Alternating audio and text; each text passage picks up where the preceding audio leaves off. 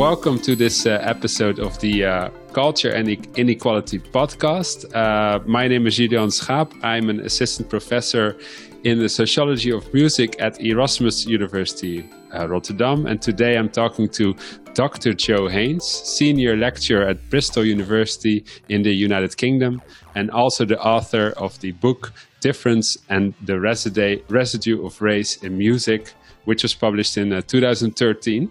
Uh, hey, Joe, can you briefly introduce yourself and tell a bit more about what some of the questions or things you find most interesting to uh, study? Hello there. Hi. Very pleased to be here. Thanks so much for asking me to participate in this. So, yes, I am a sociologist at the University of Bristol. A cultural sociologist is how I describe myself. And one of the questions that I've been interested in is how music plays a role, a vital role, in fact, in reimagining and invoking the idea of race itself. So I'm interested in looking at how music provides the means for reinforcing a race way of looking at the world, a race way of organizing the social world and everything within it. So that's been one of the main driving questions of my research. So trying to get beyond normative explanations for how relationships between culture, race, and music work, and looking more at um, getting beyond the way in which they're related and asking questions about the very idea and role of race itself through music. Thank you. So uh, today we are talking about race uh, in popular music specifically.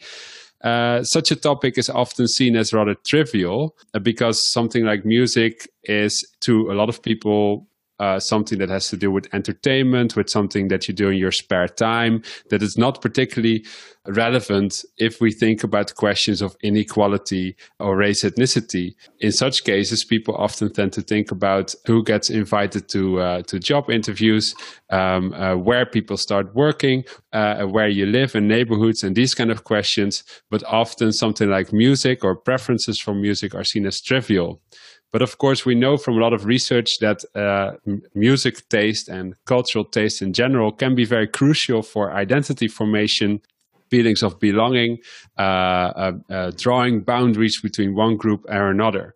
So for this week, we are reading uh, three texts specifically on this topic, uh, which tie, on the one hand, social divisions uh, that we find in society to music production and consumption uh, on the other hand. So basically, what we see is that often people tend to say music can bring us together music brings us together but it uh, does tend to do so along lines in the society that we already uh, see. So um, what i want to ask first joe uh, why are you personally attracted to this topic? Okay. I guess it all began when i was on the fringes of the local Bristol music scene. And by fringes, I mean very much at, on the outer edge there. And I had been involved in music, dance, and circus for some time and knew a number of musicians and performers and local promoters and, and so on. And I was attending a samba school drumming class on a weekly basis around the same time that I was embarking on postgraduate study. So my interest grew from that, I suppose, and I began to ask questions about the dynamics of a mostly white group of people, you know, who were based in the UK and thinking about the relationships that we had, they had to this music and felt that on the whole, these questions weren't really being critically explored enough, just at that personal level. Uh, and a critical point for me was when a festival of the sea was being organized in Bristol to celebrate its seafaring history. And many local musicians were going to perform at it, including the Samba School. And I began to question the rather celebratory nature of this festival and, and thus, you know, whether it was right for, you know, whether it was the right gig for us to be um, participating in, because the festival itself wasn't actually critically addressing in any shape or form Bristol's involvement in the transatlantic slave trade. And I, the response I got was basically, well, you know, that's just irrelevant. Um, that was the past and it has nothing to do with the present. So for me, this kind of captured the, the complacency about these questions, and in Bristol in particular, in relation to its slave trade past and, and links um, to the present and ongoing forms of racialized inequality. And of course, this year, the world witnessed the toppling of the Edward Colston statue, uh, who was a beneficiary of the trading in enslaved African people um, in Bristol. So it was, you know, satisfying for a lot of people to see that at last um, something had been done. People had to take matters into their own hands. So it stems really from those kinds of personal experiences I had with with music at that at that time in my life. Right. Yeah. And uh, did the research come first or did the personal practices come first? Like did were you at that time already working at university and, and studying similar topics or, or was it something that actually fueled your uh, wish to to start doing research? I had started a master's program in sociology of ethnicity and race. So i guess on, in that sense i already had an interest in the academic study of these issues, and then the personal experiences with music just sort of com- compounded it. Yeah, and and it became you know a more intense set of research questions that I put to use when I went on to do my doctorate following my master's study. Yeah, so I suppose our stories of getting into music research are fairly similar in that uh, regard. Uh, sort of already becoming familiar with looking at at uh, music in a sociological or, or, or social sciences way, uh, while already having a strong interest in that field. So sort of having this perfect symbiosis of uh, learning of this research while seeing it in practice at the same time. So, for this uh, session, we are reading or discussing three articles. One of which is by uh, you, Joe Haynes, uh, and this article is called uh, In the Blood The Racializing Tones of Music Categorization and was published in the journal Cultural Sociology in 2010. Um, this focuses on uh, the categorization of world music and how this is uh, more often than not related with race. So uh, uh, uh we'll we'll go very much in depth about this speci specific article. But one of the key takeaways would be that often in world music categorization we can observe a, a, rather straightforward relationship with race and ethnicity or nationality sometimes, and that this is also often uh, marketed as such. The other text that we're discussing is a uh, what could be considered maybe a sort of foundational text in this field, uh, written by David Hesmondhalgh and Anamik Saha, uh, which is entitled Race, Ethnicity, and Cultural Production and was published in Popular Communication in 2013. Uh, in this article, which is not an empirical article, but a theoretical article that's, that's, that can be read as a call to action uh, on including the topic of race, ethnicity, and more particularly racism and racialization uh, into research on cultural uh, production. So, uh, what's important to notice here is that this is not only about music, but also about uh, film, uh, theater, uh, anything that can be considered a cultural product. But for, for this session, we're going to just exclusively focus on, on music. And uh, this can be considered kind of more foundational article trying to lead researchers in the direction of doing uh, this kind of research. I am one of those researchers who um, paid heed to that call, you could say. Uh, so the third article that we're discussing is uh, one that I wrote together with my colleague uh, Pauwke Berkers. Uh, this was published uh, last year, 2019, in the Journal of Consumption, Markets and Culture. Uh, and it's called uh, Maybe its skin color, uh, how race, ethnicity, and gender function in consumers' formation of classification styles of cultural content. And in that article, I focus specifically on rock music, a genre that is often seen as white and uh, rather masculine, and how different groups of listeners or fans uh, see or do, or do not see the relevance of race, ethnicity, and gender in the reception of, of that kind of music. Hesmondhalgh article can be seen as the foundational text. The text by you, uh, Joe Haynes, can be seen as a, a, a, production study because it focuses very much on the uh, uh, people who are involved in the in the production and, and marketing and um, sort of uh, selling of a cultural product. And then my article is more about the reception, about uh, fans. But we're going to see how very often these, uh, these things will relate. So we're going to start by discussing these texts one by one, uh, starting with the foundational text by uh, Hesmondhalgh and Saha, and then moving to Joe's text and then onwards to mine. Uh, so my first question to you, Joe, is uh, what did you find most surprising about these this week's uh, readings? I guess one of the things that struck me was the fact that race continues to be this persistent lens, or race ethnicity continues to be this persistent lens for interpreting and informing people's choices when it comes to music, whether that's implicitly or explicitly, and and the way in which it's very much, you know, entangled uh, with this process of categorization and appreciation of music. So it seems hard to get beyond that way of thinking about music and categorizing it and judging it based on characteristics associated with racialized identities and histories and so on. Yeah.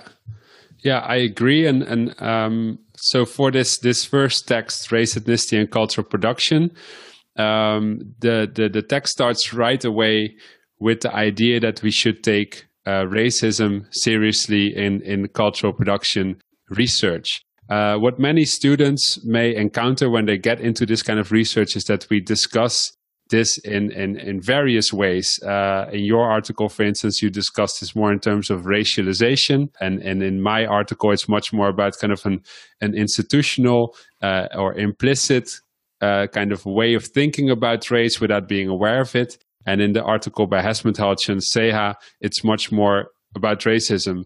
Could you say something about how we can understand the differences uh, between these uh, ways of approaching it? Well, I think one of the aspects of um, the Hesmondhalgh and Saha article that's important to note is, of course, that they're trying to attend to the structural problems with the cultural industries. And that means a question about the underrepresentation of ethnic minorities within these industries. So not just popular music, as you've already pointed out. So that's one of the important issues that they, they wish to tackle and what kinds of processes are preventing there being a wider constituency of people involved in organizing and running these industries and making decisions about what content is going to be included and how the content is going to be represented. So I think that that kind of attention being paid to the structural dimensions is something that's really important. Whereas I think in our two articles, we're more interested in the sort of cultural and discursive aspects of producing meaning, racialized meaning through music. Mm-hmm. So that would be one important difference there. Yeah, yeah, and maybe about this idea of racialization. What what does racialization mean when this when this happens? Well, how does this work? So I used um, this idea of racialization because I think it's important to capture this as a process. So the way in which people with different social and political positions are able to share the same kind of discursive framework for race so it enables, um, you know, perceptions of national, cultural, and phenotypical or, or biological sort of dimensions to um, be captured by and within this process of racialization. So it's a sociologically very useful term mm-hmm. to use when exploring yeah. people's attitudes, views, responses to music in a more of a conversational setting as well. Yeah, and I think something that that that uh, runs as a line through these three articles is that it's often something that seems to be part of everyday categorization. Mm-hmm. Um, that that people are socialized into attributing a certain value to ethno-racial categorizations um, that are beyond just seeing a different skin color or a different kind of ethnicity. That it gets an additional weight attributed to it. And in, in many regards, this can be uh, uh, attributed to how music sounds or how, how one should behave or, or whether uh, someone is in the appropriate uh, genre or place. Mm-hmm. And the uh, style of performance, for example, as well. Yeah. Yeah, and, exactly. and some of these some of these ideas can be very sort of subtle and also uh, quite explicit. So it's a way of capturing uh, all of these dimensions. Yeah. Do you have an, an example maybe of, of an explicit tying of, of race and, an, uh, and a musical category or? I recall one interviewee talking about in response to a question about the music and the style of music the response went directly to the the, the beautiful flowing colorful robes that people were wearing and how it was just all very exotic and romantic. And so it, it you know the question was meant to be sort of capturing what the music sounded like or how they would compare it to another kind of music but it, instead the response was embedded within a view about the visual, the colorful, the exotic, and this romanticized aspects that we know full well are associated with, with world music. I've actually got a better example, I think, of um, the article in the Blood that was uh, that came from me attending a European jazz conference, and all the music migrant musicians that were there, they all said, well, we play jazz, but we're not allowed to be jazz musicians because they're actually categorized by the industry as world musicians, even though they, they play, they think they play jazz, they're playing jazz, but it can't be jazz. And I think that's just a perfectly clear example yeah. of this kind of categorization process. So, right. Yeah, so at that point, it also becomes very clear how different categories are used interchangeably without maybe people even being aware of them using these kind of racialized characteristics to understand whether they like something or not. Yeah. And I mean, there's some other examples that were used, um, just very sort of anecdotal experiences that musicians would tell me about how one sticks in my mind in particular he describes being in a room about to rehearse and then referring to uh, some, or was it a, at a festival? I can't quite remember mm-hmm. now. But th- this reference to as soon as someone that's of um, African or Caribbean descent, as soon as they come in to the room, you know, it, it there's this sort of element of cool that's associated with whatever they do, and they have this kind of they embody music basically. Uh, so it was it was very explicit um, in relation to these kinds of dominant associations. So people from particular ethnic backgrounds being trapped in this way of of how they're seen as inherently musical, whether they are or not. Yeah, this is something I definitely want to return to in this conversation a, a bit later. We, this this also made me think again of this example of of uh, what happened last year with the uh, the major hit Old Town Road when uh, Lil Nas X and uh, the, the, the Atlanta hip hop uh, or tr- country trap musician, as he would like to be called, produced this song "Old Time Road" uh, and and launched himself into the uh, the Billboard country chart, uh, occupying position number one. And then he was removed from the Billboard country charts. and a lot of people indeed started saying that that may very well have to do with his skin color because he's a, uh, uh, an African American rapper only when he added the country musician, the white country musician Billy Ray Cyrus, to his song, and uh, uh, he was allowed back into the Billboard country charts. Uh, which, of course, uh, verified to a lot of people that his skin color was seen as something that, in some way, uh, caused people to uh, not believe that he would be was able to make country music, or that someone who is black and who is also rapping can be considered a country musician even though in the past there were uh, white country musicians who who uh, did some rapping in their music and uh, did stay in the in the country chart. So it seems to be a kind of similar mechanism where where people are removing someone in this case from a chart uh, based on the idea of what the music should sound like or look like without realizing this this may have to do with uh, ethno-racial categorizations. Yeah, and it, it suggests that uh, very a very simplistic sort of shorthand is is being used to this day to organize musicians to organize music and you wonder whether it's based on a fear of losing profits or whether it's about some other kind of more um, disruptive element that they're afraid of. People, you know, protesting or, or I don't know. It just seems very sort of. Uh, you would think it would be outmoded by now. yeah, yeah, thinking. exactly. Yeah, because of all the all the disruptions and all the way in which people, musicians, um, cross boundaries and perform in excellent ways in in music that are far, far from what would typically be associated with them as a genre. Yeah. Uh, so that's that's really disappointing to hear to hear that. Indeed, that it underlines the the uh, importance of having these kinds of kind of conversations still today. Exactly. So, seeing that you have such a large amount of experience in researching this, this article by Hesmondhalgh uh, and uh, Sea, they ask uh, for researchers, particularly, but also people in cultural production to start to pay attention to race ethnicity more, to marginalized groups and such. How do you feel about this call? Did it make sense? Uh, because you wrote your article before they published this article. You you have been doing this research for, uh, I think, already two decades. Then, uh, in onto this specific topic. So you were already doing this kind of work.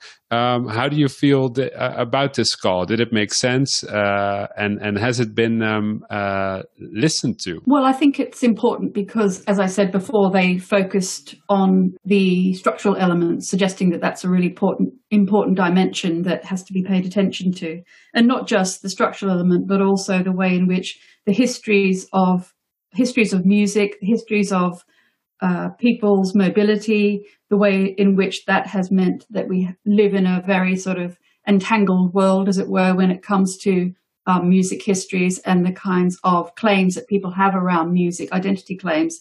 That makes it um, complicated on that level. So, getting back to your question, I mm-hmm. guess it, this is a good this is a good blueprint, as it were. If you were starting a piece of research now and you wanted to look at the significant issue of race and ethnicity in cultural production, whether that's music or something else, then I think this is an excellent way to uh, be reminded of the various interconnected dimensions that have to be paid attention to. I'm not saying that anybody doing research now should take this on board in a comprehensive way, because you might just be interested in a small portion or just one of these industries, for example. Right. But it's it just it does give researchers a good opportunity to ensure that they're uh, they're aware of all of the interconnections of the political, the economic, the historical, and the discursive when it comes to setting up research and doing research on this important topic. Yeah, and do you indeed feel that that there has been a, a rise in this kind of research uh, since since this time, or is it still rather marginal, even though it's, as you just said about the example uh, from a Lil Nas X, uh, still very important to research this. I think there has been a great deal of research in this area, but in, in pockets of this area. I guess I only really know about popular music um, in, in great depth. So for me, there has been some very, very good research, you know, thinking about some of Dave Brackett's research on um, classification of music, some of the early uh, contributors to the um, International Association for the Study of Popular Music, very aware of the role of ethnicity and race in shaping our understandings of music. So I think I think it's there, but it's in different sub-disciplines within either sociology, cultural studies, popular music, ethnomusicology, and so on. And it's, I guess, it's harder to get a sense of um, of all of this research in together because yeah. it's in disparate places. So yeah, yeah, indeed. Maybe you then also point to the, the importance of, of subgenres or musical genres in, in what kind of research is done. So maybe that's a nice stepping stone to uh, to dive into your work. Mm-hmm. Uh, so your work is specifically uh, on, on on world music. So my first question would be: Can you explain a little bit about what world music is exactly, and and has this changed over the last uh, ten years? Well, I think now people are questioning whether world music is a useful category. Yeah. But I think that people have always been asking that question. You know, is it a useful category? What work does it do? What is it doing? So it is. It is a complex term and it does have a number of meanings and a number of ramifications of those meanings. Yeah, because the the word the word world music to a lot of people would also uh, state that it's a binary opposition between music from the world and music not from the world right? So that's yeah. often the, the connotation. Well, and and some people say that it's um, you know because it's a short meant to be a shorthand for capturing diversity um, of music from across the globe. Then that makes it potentially, you know, largely indefinable because it, it's trying to capture, it's trying to be so broad ranging, it's trying to capture various and diverse styles of music that it's, you know, it becomes almost meaningless as a yeah. term. But then, then there are other probably more dominant meanings that um, would people would be more familiar with, I guess, in the way that it it's meant to capture this division between you know so-called non-Western, um, non-mainstream music and, and other um, Anglo music that's produced mainly within the Anglo-American sort of circuit, if you like, and it tends to suggest that there's also that maps onto some kind of uh, more exotic, uh, you know, music that's described as ethnic music. And so it reproduces this this division between an us and them, as it were. So that's the kind of uh, more of one of the problematic implications um, of world music as a term. And of course, it's also at the very it's also a marketing term. So it's a commercial category to you know unify this music in order to sell it. And and you actually researched part of the people responsible for for marketing this music in such a way uh, and and thinking about this. So so can you tell a little bit more about this? Like what what what were your main findings when you started doing this uh, this research? Well, what was interesting to me was that um, there was this. I guess I'd describe it as a critical distance or between the ways in which intellectually music was or or abstractly music was thought to be something that was unstoppable this sort of fluid culture that uh, crossed boundaries and you know people could play perform listen to you know whatever took their fancy as it were yeah yeah but at the same time there were also very sort of strong personal individual preferences for music that corresponded to some kind of notion of identity and what that music should be. So that I found that to be quite interesting because that came up regardless of one's expertise and knowledge within world music. Yeah. There was always this kind of tension coming out uh, with with their views. So, mm-hmm. and to the extent that I guess for some of the professional people that I spoke to, because they were involved in the business of marketing the music, and they did have an awareness and understanding of more of the complexity and nuance of music. In some cases, they had to put that to one side in order to make the music, to simplify the music, I guess, for a, mm-hmm. for a consumer that didn't have access to to that information and knowledge. So you know, um, yeah, simplifying it in that in that categorical way. You know, music of uh, Egypt was the first country that sprang to mind. Music of China, as though you know, all of the sort of you know variety of music produced in in a country as vast as China could be summed up as music as from China. You know that that yeah. those kinds of sim- simple identifications. And and you just said because that's make that makes me think about what you just said about the, the name of the genre world music that it's in essence also a, a meaningless uh, name. Is that something then uh, that allows racialization to occur much easier because the, the the the name of the genre itself doesn't really cover the all the potential contents? Is is that a uh, a reason that that racialization is so dominant in in world music, or so, um, uh, or it seems to be such an easy thing to to go back on, in need of of a way to explain what the music is about. I guess because of the fact that the music is formed, produced, and consumed transnationally. So it already draws on ideas of difference, nation, place, space within its uh, conceptualization. So, in that sense, it becomes a mechanism for making one's way through the vast amount of music that is possible within that title. Mm-hmm. So you need though, you know, people require those kinds of shorthand logics, I guess. Yeah. Would be one way of approaching it. And this music, I mean, the idea of world music, it's it's not new in one sense because people have been moving around the world. Music has been moving around the world and it's been mixing and mingling with other kinds of music. So, in that sense, there's a lot of history entangled within the music as well. And people use music in order to have a voice, people use music to make political claims.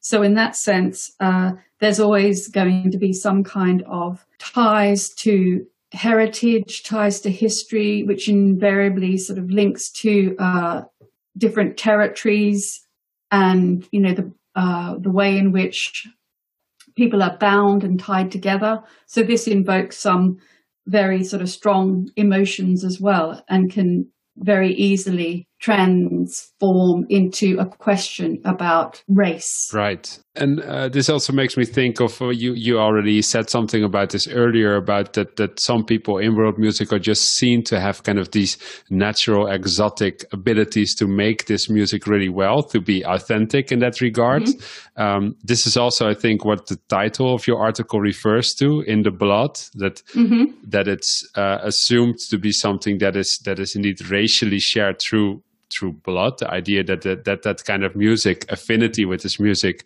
is in some way sort of essentialized. How this seems to also uh, create a, a, rather difficult balance because um, you also say in your research and this is also something that i find that people of marginalized groups also find an identity or a voice through this kind of music. So they may also uh, agree with this kind of ideas that it affirms their identity and that this is very much part of of who they are and, and that the, the, the history that they that they have or that they feel that they're you know a, a, a product of. This seems to be somewhat of a double-edged sword uh, a sword that cuts in in both ways. So something that that uh, I also found uh, to to happen with gender for instance in uh, in many more masculine music scenes where femininity is often on the one hand uh, disagreed with because it's seen to be sort of at odds with many musical genres, particularly heavy ones like metal music or also rock music or, or like uh, gangster hip hop and these kind of genres. But on the other hand, because women uh, are seen to possess different abilities, they are also seen to uh, add new or innovative or creative things to the genre uh, that are seen to relate to their to their gender identity. So this always kind of cuts uh, both ways. So can you you know how, how does this relate to to world music and to to your experiences and your your research in this uh, genre? Well i think that this idea of categorization around race is a really it, it throws up a lot of thorny question. So, for example, the idea of referring to music as black, for example, or black popular culture. And I'm reminded of an excellent piece by Stuart Hall. Uh, I think it's called What is This Black in Black Popular Culture? And he suggested that the double edged, you know, and that phrase, the double edged sword, is really useful here because he suggested that while it's important to recognize how the music is very significant for people's communities, for people's culture. It becomes a sort of lived reality, if you like. At the same time, by capturing and reproducing and describing music as black, suggests that you might find people get trapped into this kind of logic and essentialized through this framing of culture and music as black. Um, so he, he said, yeah, it's very much uh, a way of reinforcing and marginalizing, perhaps categorizing music in this particular way. Mm-hmm. Uh, so that is there's a danger of, in that, and I guess that that's the same kind of thing that I'm looking at in some respects in um, world music. That although we we we search for ways of trying to capture and describe what we might like about music or what we prefer, the problem or the implication of these ways of, or our everyday vocabulary, if you like, is the fact that it does tend to reproduce potentially a narrow way of thinking about people and about the music or culture that they might prefer or might perform. So that that's actually one of the main conundrums, if you like, about doing this kind of research as well. Yeah. So, and I, I'm quite interested in that sort of seam, if you like, that those tensions. Yeah, when I read it, I obviously also had to think about what what I've been doing. So, to, in my article, I, I, focus much more on how people attribute authenticity to to uh, musicians based on you know what they look like, basically. So, I have respondents make their own assessments of whether they think a certain musician is, is considered rock or not. And uh, I focus specifically on race, ethnicity, and gender. Um, do you find in your research that that it's also uh, often discussed in terms of authenticity, or do people use other ways of talking about this? No, I think authenticity is a really important discourse for thinking about the way in which people classify and value music. And Simon Frith wrote a very good piece.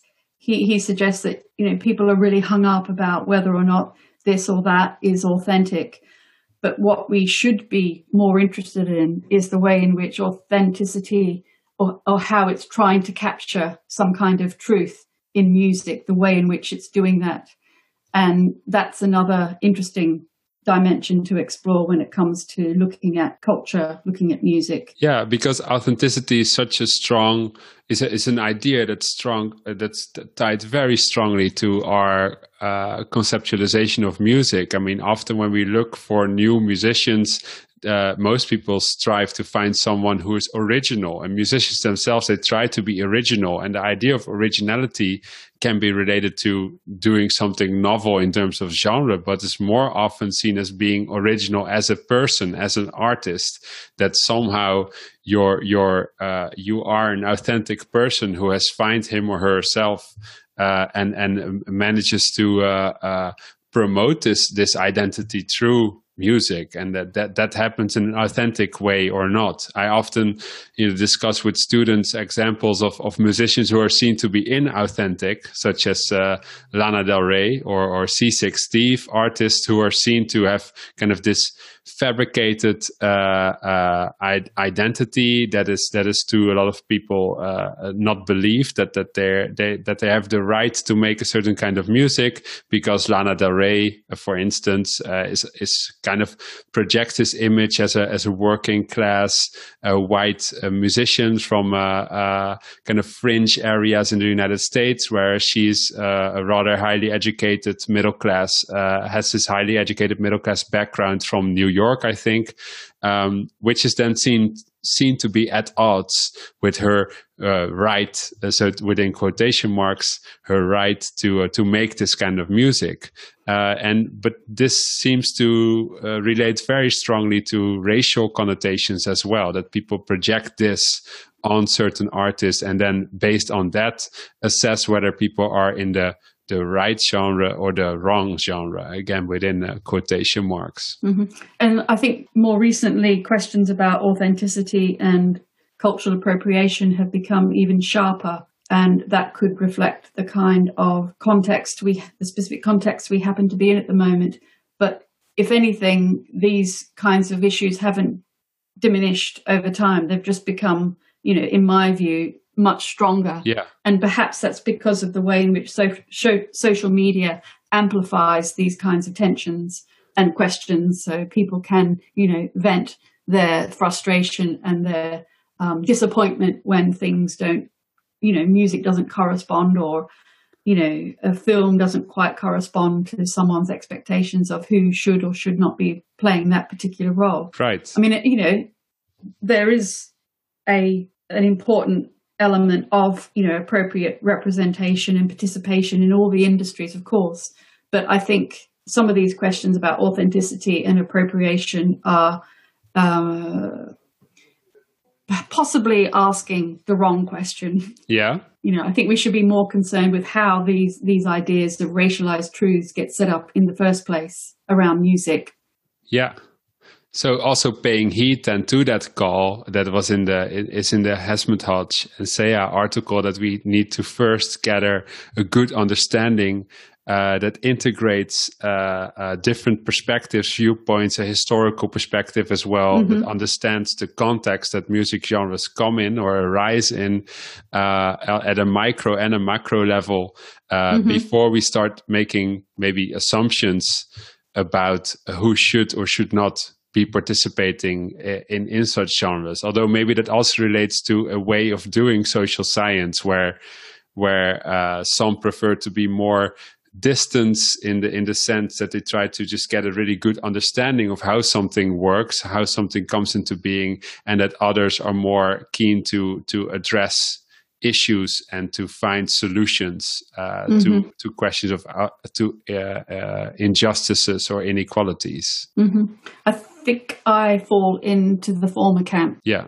Yeah. Yeah. Without, you know, uh, disregarding any of the camps, I suppose, but it's uh, sure. If if I read this this uh, first article, then then I really get this idea that that one thing that has been missing for a very long time is this foundation, this this uh, approach where we really try to understand how this happens, where it comes from, to lay this kind of historical trajectory, um, uh, and and only then we can start on, to understand what cultural appropriation actually entails why it may indeed lead to inequalities, uh, why it may uh, cause uh, injustices and such. Yeah. And the social media indeed has seems to be a, a you know something that that of course wasn't uh, present when you were doing your initial uh, research pro- project, and uh, at least makes all of these things more visible. So it could you know that's often the question of course like is it happening more often because we see it more often uh, or not that's of course difficult to know but what i can ask you is that you conducted this research uh, 10 20 years ago and, mm-hmm. and, you've done multiple projects in the same direction uh, how do you look at this uh, now?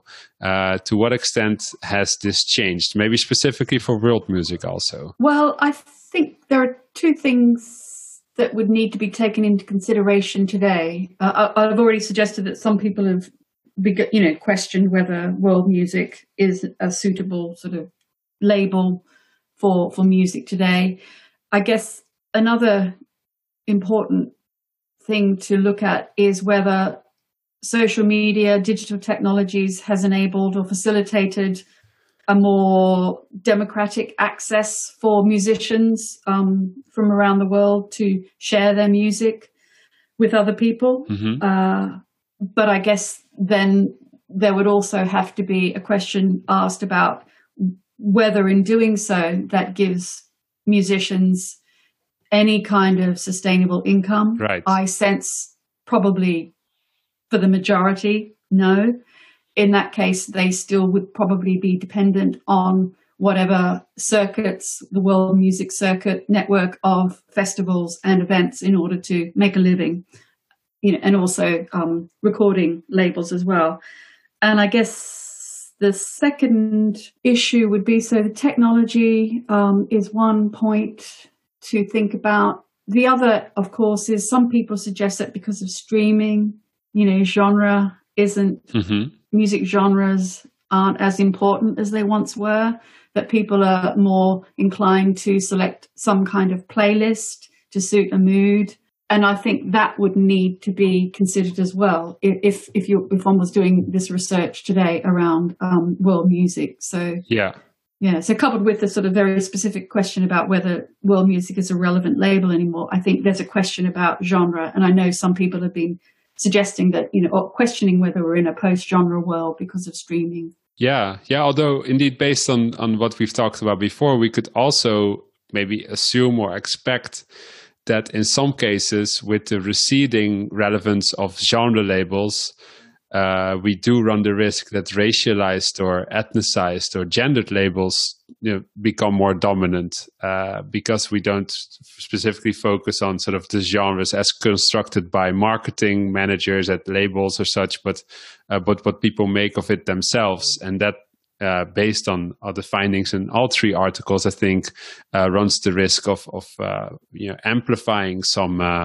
uh, ways of racialized thinking. Not necessarily so, but it, it, this could be an outcome. Well, I guess history shows us um, that race and ethnicity as ways of categorizing music and culture are pretty persistent. So, yeah, uh, you know, I wouldn't be surprised if it finds, you know, it, it always seems to find a way to, you know, be reproduced in maybe in a slightly different format or slightly different way, but nevertheless, it it, it does uh, shape or continue to shape how music is viewed and understood. I mean, and you gave that excellent example before around um Lil Nas X. Yeah, yeah, exactly. Yeah. yeah. and that was just what, last year. Yeah, and I think indeed, like based on what you're saying, I think everyone who listens to this, who thinks you know about doing this kind of research, also consider the role of algorithms. Uh, we know now from a lot of research that algorithms uh, are very good in reproducing racialized, gendered ways of seeing uh, into these algorithms, and and this may also go for for music searching algorithms, and that may reify racialized genres uh, without us being actually or constructing this uh, actively, but mm. just noticing based on who listens to it or who listens to, uh, to certain genres together, etc. Uh, we actually don't know much about this and how uh, to what extent this uh, this may overrule uh, other non-racial genre labels or ways of categorizing. Yeah, that I mean that's really interesting. Um, an interesting point that you made there. So very much an open field uh, still to uh, to explore. Definitely. Um, yeah, the final question that I'd like to ask about this is, uh, as an experienced researcher in this field, where do you think we should uh, uh, go from here? What uh, you know, we we already talked about streaming and algorithms.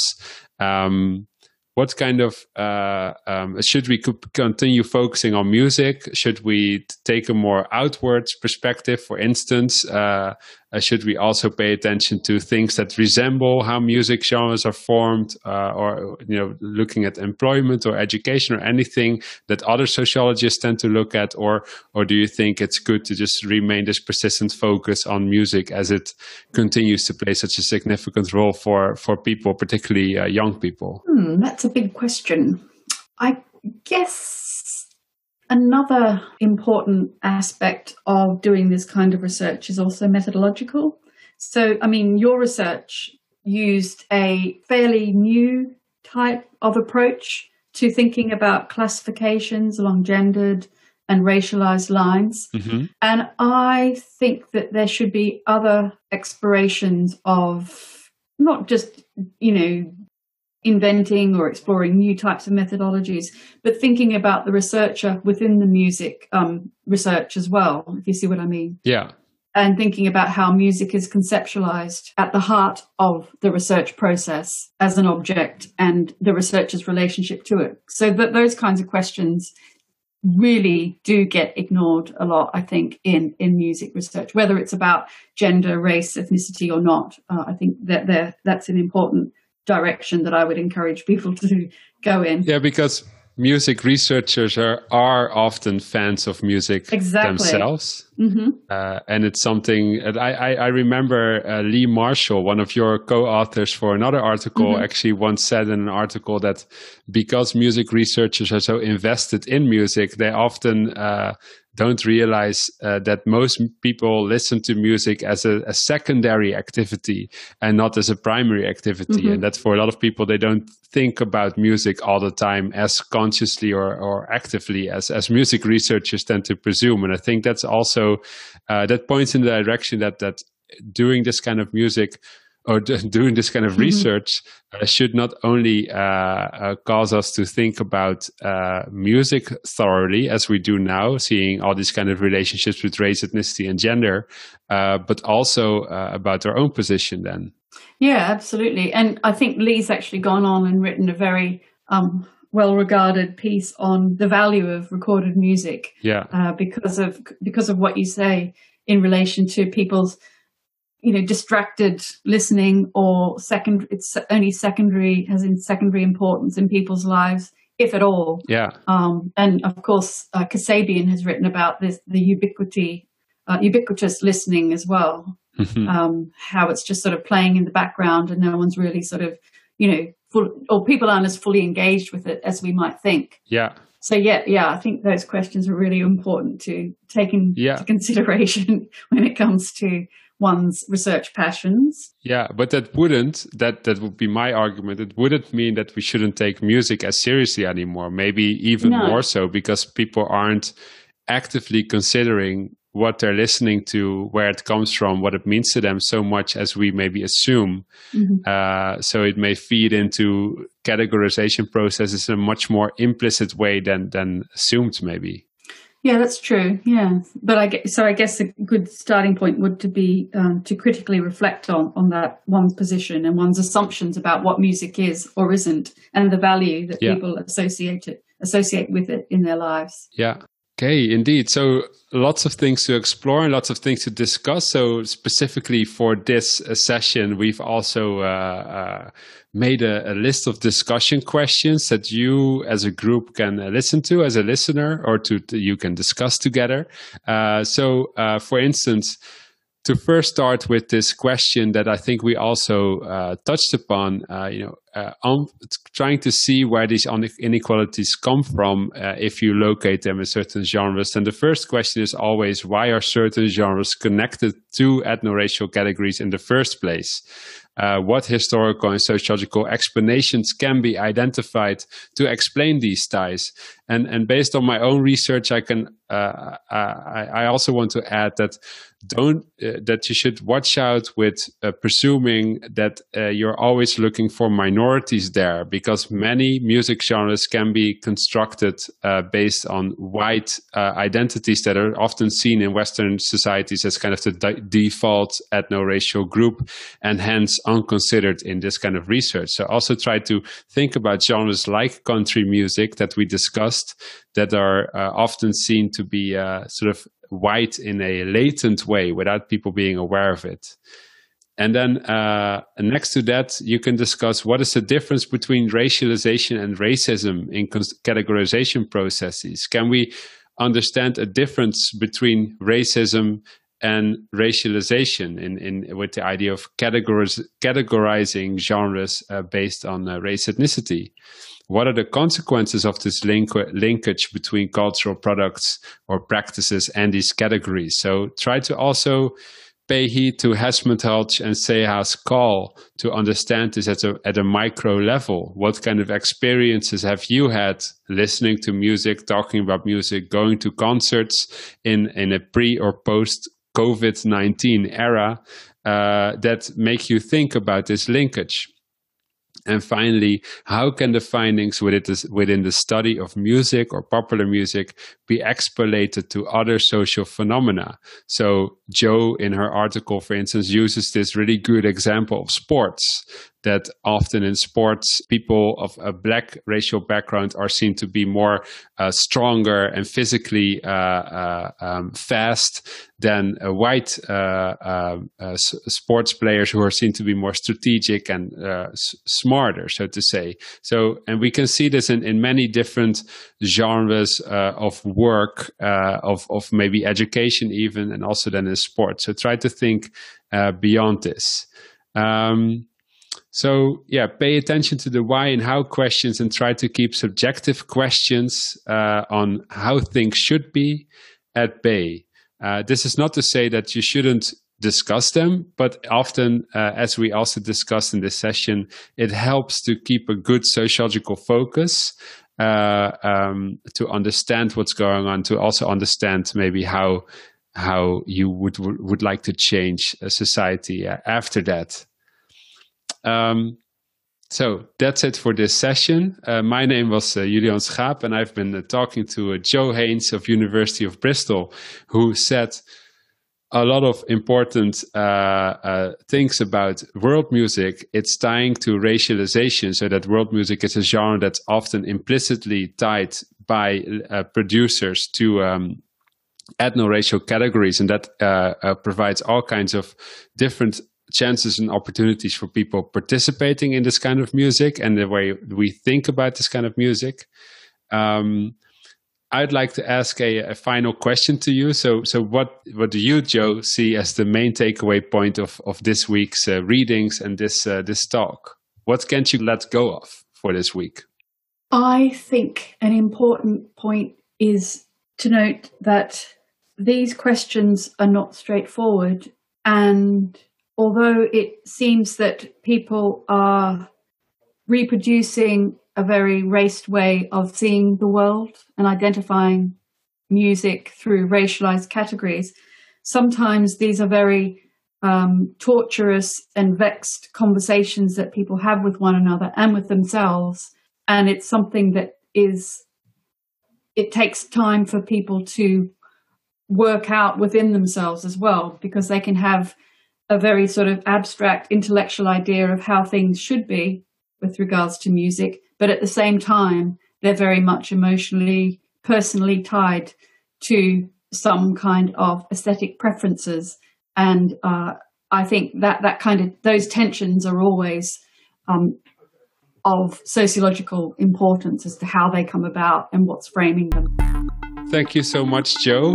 Uh, so, the next podcast will be about classed bodies or how weight and appearance are linked to class distinction. Uh, this talk will be uh, hosted by Dieter Vandebroeck and Giselinde Kuipers.